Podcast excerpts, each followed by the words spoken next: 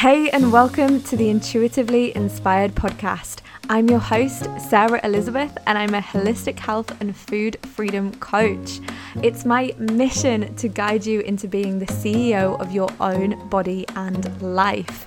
Each week, we will delve into all things eating and living intuitively, stepping into the most confident, empowered version of you, and redefining your meaning of health and happiness so that you can leave feeling lit up, tuned in, and turned on by your life. I'm so excited that you're here. Let's get started.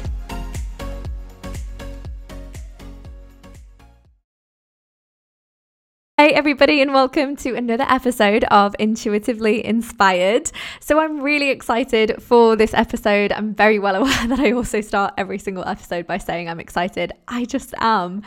But today we're going to have some fun because we're going to be busting some serious myths around intuitive eating. I hear them all the time. People ask me about them all the time. Is it true if I start intuitive eating, this is going to happen to my body? This is going to happen to my eating habits, X, Y, Z. And so I really wanted to spend a little bit of time busting those myths so that if you are someone who's looking to start eating intuitively, but you honestly are in a place where you feel absolutely petrified to do so, so, which is totally valid and totally normal, by the way. Um, and also, if you are already an intuitive eater, first of all, welcome to the club. But you can also learn how to develop your intuitive eating practice because that's exactly what it is. It's a practice that will be developed over time then this podcast episode is also for you. So I'm really, really excited to dive in today and talk to you about all things eating intuitively. Now, the reason that there are so many myths flying around about intuitive eating at the moment is because intuitive eating, I don't know if you've noticed, but has become a little bit of a buzzword in the wellness space. And I am here for it. I absolutely love it. I'm so glad that finally a narrative is being pushed that will allow us and give us that permission that I feel like we all needed to listen to our own bodies and to stop searching for external people to tell us what to eat, how to eat, when to eat, and all of these different things, and actually to turn our eyes and ears inwards to figure out what our body is actually trying to tell us. So I'm really, really glad about it. But this being said, it also means that so many people have put their own little twist on it. So many people have made it mean what they want it to mean. And so there are quite a few different things that I've heard about intuitive eating and looked at it and kind of thought, well, that's not it. so in this episode, we are going to be talking about a few of those things and really figuring out whether it's actually true or not, right? But also understand and also be aware that for you, intuitive eating might mean something totally different to what it means for someone else. This is all about you listening to your own body, and this is all about you figuring out what works for you. No person is the same. No person will have the same, for example, coping mechanisms. No person will have the same reactions to certain foods, etc., etc. So it's really important that you see this and apply this information to what you know to be true about yourself and your own intuitive eating practice. I also asked you lovely people on Instagram, and if you don't follow me on Instagram yet, you definitely should. So my user is at Sarah Elisabeth Health. Elisabeth is with an S, not a Z. I know it's terribly confusing and honestly just really inconvenient for me at this point.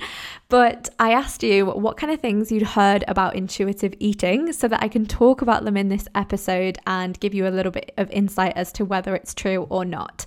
And so it's actually quite interesting because the same couple of things just kept coming up over and over again. So that's kind of good news, right? Because it's mean it means there's just variations of the same myths that are hanging around and makes my job a lot easier. So let's get started with the first myth, which is Intuitive eating is eating whatever you want whenever you want. And honestly, this is one that I hear flying around quite a lot. People who don't really know much about intuitive eating will often say, well, if I had the chance to eat whatever I wanted whenever I wanted, I would definitely not be healthy. So it really paints intuitive eating as this narrative that is anti health and anti nutrition, which is totally untrue True, totally untrue. And a huge part of eating intuitively is actually respecting your body. So that's one of the principles of intuitive eating, but also learning how to cope with your emotions. So let's dig a little bit deeper into this because it's something that's really important that we all understand. is that eating whatever you want, whenever you want, does not mean eating everything all the time, even though it may seem like it on the surface. And that's why I really state the importance of doing the soul work. And we'll talk about this in a little bit more detail, but let's have a look at it in principle, right? So, eating whatever you want, whenever you want. So, say for example, you have a really tough day at work and you come home and you're like, well, I want pizza, so I'm going to eat pizza. And then I want cookies because I want cookies and I, there's no explanation for it. I just want it. I'm craving it. And so I'm going to honor that and eat it. That is very different to actually listening to your body. That is not intuitive eating. And if anybody has told you, and I know that there are some accounts on Instagram that glorify just eating all food all the time and never saying no and never stopping to question why you want to eat those things in the first instance. But that's honestly not the case. So, as an intuitive eater, you naturally, what you would do is you would ask yourself, why do I crave this food? Why am I craving a pizza right now? Is it potentially because I've had a really stressful day at work? Is it potentially because my boss shouted at me? Is it potentially because I came out late because I was on the phone to someone that I don't really like or whatever else it is? And you would pick that apart a little bit more and you would try and figure out exactly why you're eating that way in the first place or why you're experiencing this craving in the first place. Now, obviously, if you start to understand that you're craving for this pizza is not actually a genuine craving, but it's actually because you're really stressed out and you think that it's going to give you short term relief from that, or actually you're just really, really hungry. And so this, you know, quick delivery is going to give you something that's going to be an instant hit and satisfy you straight away, then that's not that's not the that's not your body wanting to eat that right? That's not your body wanting that's not looking after your body. That's not respect for your body. To to honor that would not be respect to your body and it definitely wouldn't be coping with your emotions in a positive way. So if you have a look at your current behavior around food the most destructive behaviors are often down to the fact that we are covering up or suppressing emotion, right? So you have a think about all of the foods that you've eaten recently, and when you've eaten certain foods, what was that because of? Was there a trigger there? Was there something that caused you to eat in that way? And I can almost guarantee that the answer is yes. And I can almost guarantee that something underneath the surface is going on. It's maybe stress, it's maybe something in, in relationships that, that you've got going on, something in your career, whatever else it is, there's something going on that's triggered you to eat that food. And it's not necessarily your actual body that has been asking for that food, it's not your body, it is your emotion. It's ego, essentially, is saying that this will temporarily soothe me from the discomfort that I'm feeling in my body. And so I think that is really, really helpful to think about when talking about intuitive eating or thinking about whether intuitive eating is right for you is that actually the work is so much deeper than just eating whatever you want whenever you want. Because if you were really an intuitive eater, you would stop and ask yourself, what do I really need right now? Oftentimes, if we're feeling really stressed, it's actually about honoring the stress and then going to eat something versus actually using the food to cope with our emotions. So, finding alternative coping mechanisms is really, really important and a huge part of the work that I do with clients. So, this is exactly why I place so much importance on doing the soul work first and why I'm always talking about doing the emotional work, doing the deep healing work, going deeper and figuring out what is actually going on underneath the surface rather than just looking at it from a food perspective. What else is going on? Your internal is always going to be a mirror of what's going on in your external. So if your external is frantic, chaotic, crazy, then the way that you eat and what you want to eat is probably going to reflect that. And so without doing the soul work, without doing the deep healing work underneath it all, intuitive eating eating might actually just look like self destruction. It might look like just eating out of emotion. And so it's really important to differentiate between eating intuitively and whether you are just eating whatever you want whenever you want. And if you're currently an intuitive eater and you're like, oh, it kind of sounds like I'm eating whatever I want whenever I want, this is not bad. This is not wrong again, in the same way as binge eating isn't bad or wrong. It's really just your body's way of telling you, like, hey, girl, there's something internally that needs some work here. So it's just your body's way of telling you that it needs some attention, it needs some love. So, I have had so many clients who have been trying to practice intuitive eating for years and years, and they've just ended up getting to the point where they're eating everything all day. And so they're not dieting anymore, which is absolutely great because anything's better than restricting yourself and depriving yourself of lots of food. But they're also walking around feeling sluggish, not feeling themselves, having low energy, or not feeling just not feeling themselves in general.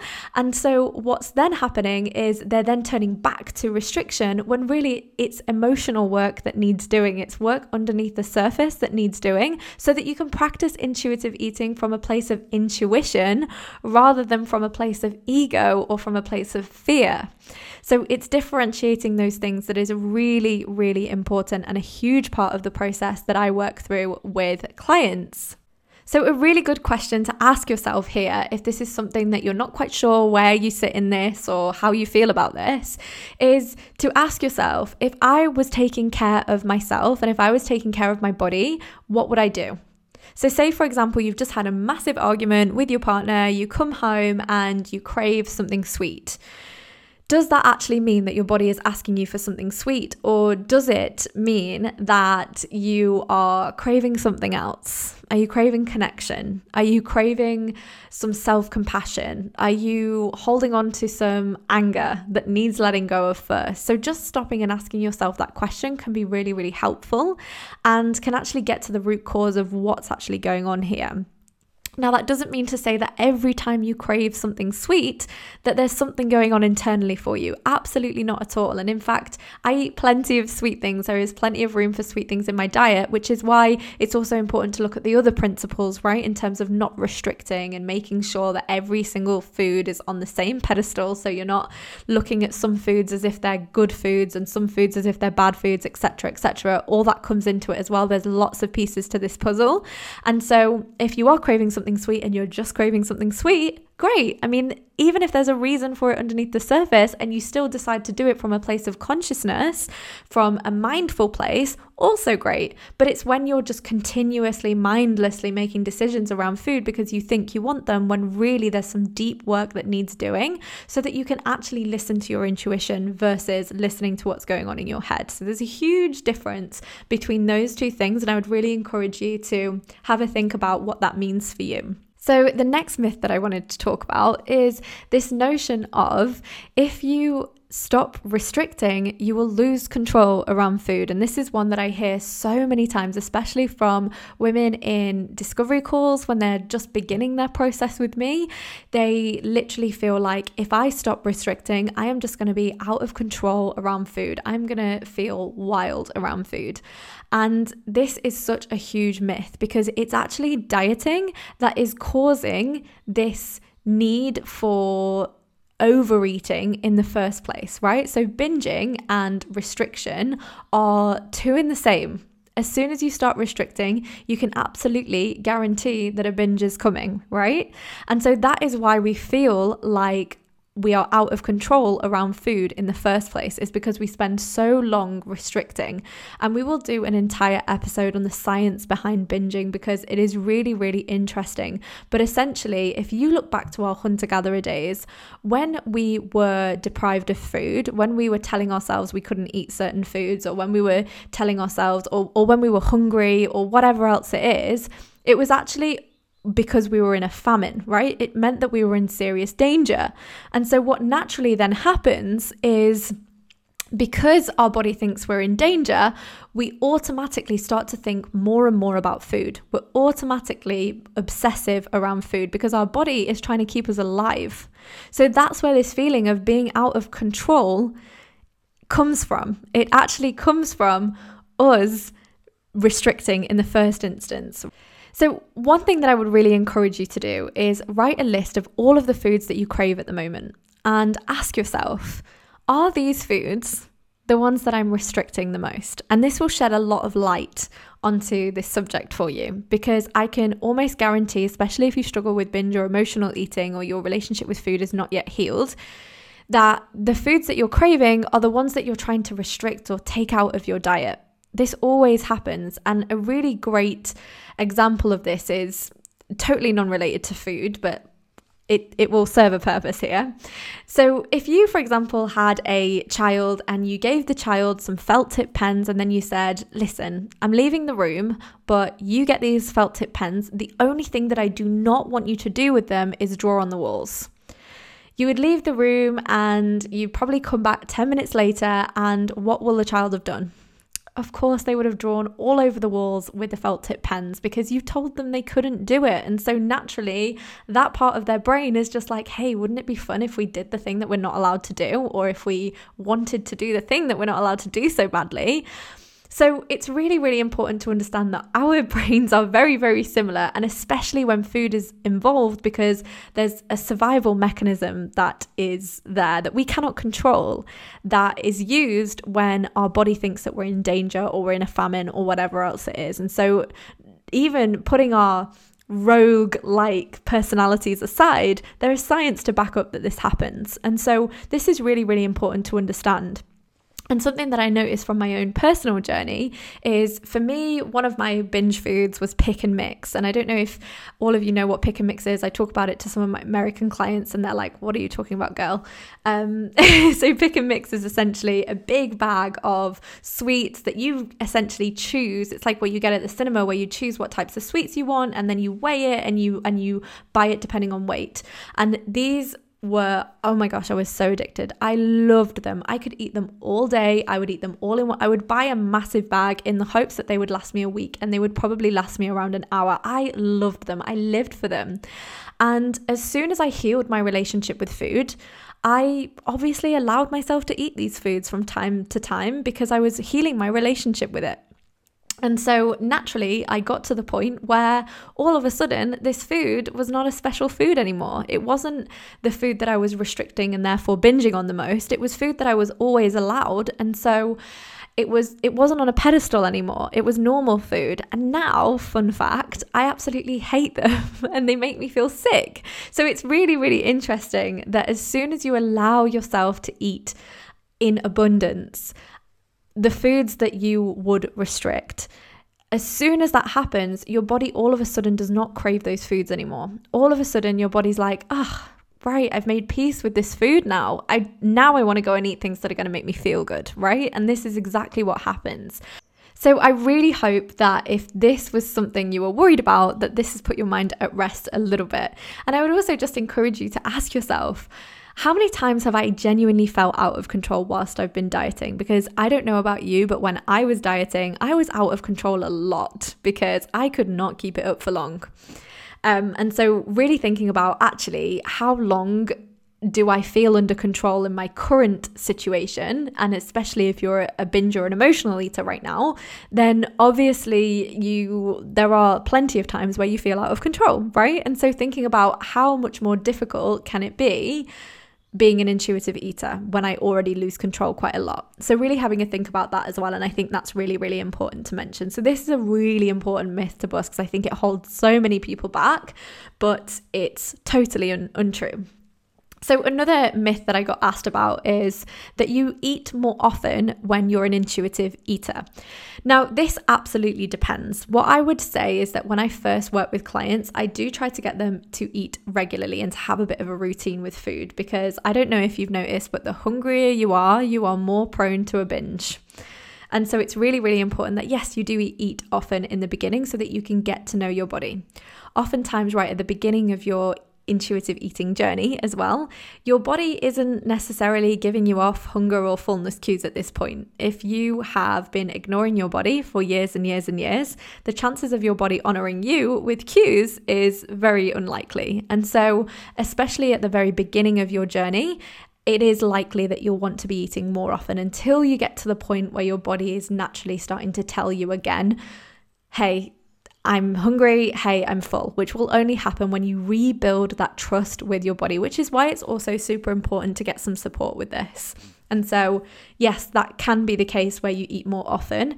However, the amount that you eat may differ. So, For example, if you're someone who is, and it, this completely depends individual by individual as well, of course, because all of us have totally different routines and different eating practices at the moment. But if you are someone who eats a tiny little breakfast or no breakfast at all, then you're eating a tin of soup or something for lunch and then you're binging in the evening, really think about how much you're actually eating overall during the day. You're probably not eating very much at all in the mornings and then you're overeating in the evening. So that kind of evens itself out. Whereas with intuitive eating, you're eating a lot more proactively. So, yes, you might eat a little bit more for breakfast, you might eat a little bit more for lunch, but then there's no binging in the evening. And so it makes total sense, right? Because you are actually deciding what you're eating because it's coming from a place of intuition versus coming from a place of I'm absolutely starving and stressed and just want to eat everything right now.